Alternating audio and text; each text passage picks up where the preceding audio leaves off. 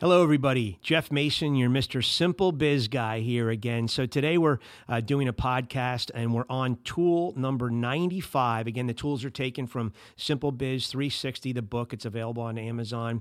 And this is tool number 95 out of the procedure chapter.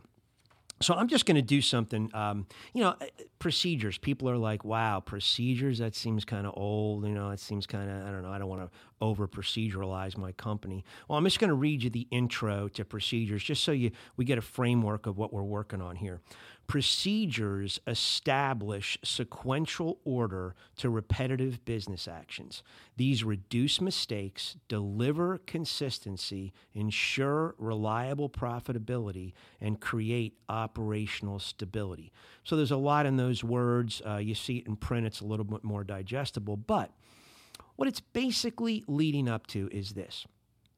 In my 30 years of situational observation, recording, you know, what I've seen, been a part of, what I've heard of, what I've read, what I've experienced myself is so many orders get screwed up because people don't take the time to enter orders right. So tool number 95 is uh, how to, and it's right here.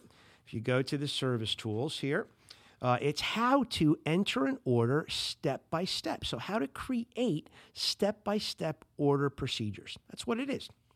So, why is that important? Here's why it's important. Uh, you may be a single business owner. You may have one or maybe you know you're a single person business owner. You may have one or two people working for you. And let's say you're out one day, you're sick, and someone else has to fill in and take orders on the phone or, or talk to customers if you just let individual preference take over, there could be certain things you miss on the order, like color, like size. I don't know. I've seen it happen gazillions of times. So, you know, I hope you're not out there in listening land going, you know, that doesn't happen. Yeah, it happens all the time.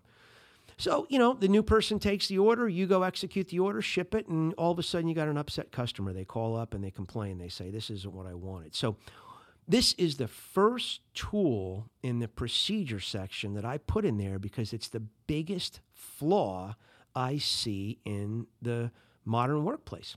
Its order entry procedures aren't there. So whoever's taking the order takes it the way they want to. And as a result, mistakes happen.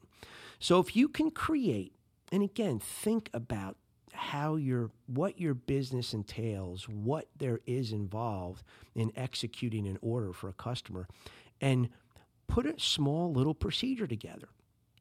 Write it down. Step one, step two, step three. You go through the steps. Let's say it's in my book, I give an example of a six step order, if you will, process. And this process has unshakable tenets to it that whether it's me or it's my wife doing it or whoever doing it, it's the same things are going to be executed whenever taking the order. And then another suggestion I have, okay, is that you read the order back to the customer. Seriously. So if you're taking this over the phone or you're doing this in a face to face setting, this is what I'm appealing to. If you've got an online system set up where the customer is going online and following steps of the procedures, then you know what? Make sure you bake in all these necessary steps and you hit all these elements in those procedures. And and generally online formats do that.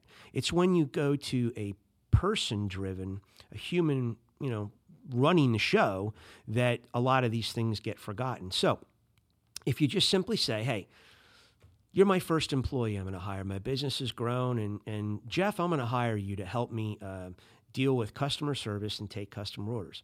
Great, Bob. I'm all excited to work for you. What you know? So what uh, you know? What are your products? Well, okay. So I'm going to show you my products in a minute. But Jeff, I want to teach you how we take orders here at the ABC company. Yeah, sure. Go ahead, man. So then I get exposed to the step by step process that this business owner wants me to go through when we're taking an order.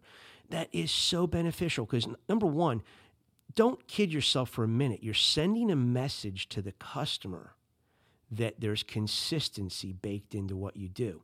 You're also sending a message to the customer that you respect their time and money. And we talked about that respect in a previous uh, podcast episode. You're demonstrating that you're being careful, you're, you're baking detail into this process because you want to make sure that when you ship that style number 18153, that 18153 goes out the door the way this customer wants it to and the way you said it would go out the door. And so you make sure that everybody is on the same page. So it, it, it may seem trite, but I cannot tell you how many uh, situations I've been involved in in my life where I now have to go resolve the problem. And that's the biggest concern here to the business owner. So now I'm appealing to you, the business owner. If you set up a procedure for order entry, I assure you of this outcome. You will spend very little time resolving issues based on orders you took incorrectly or that were executed incorrectly, I should say.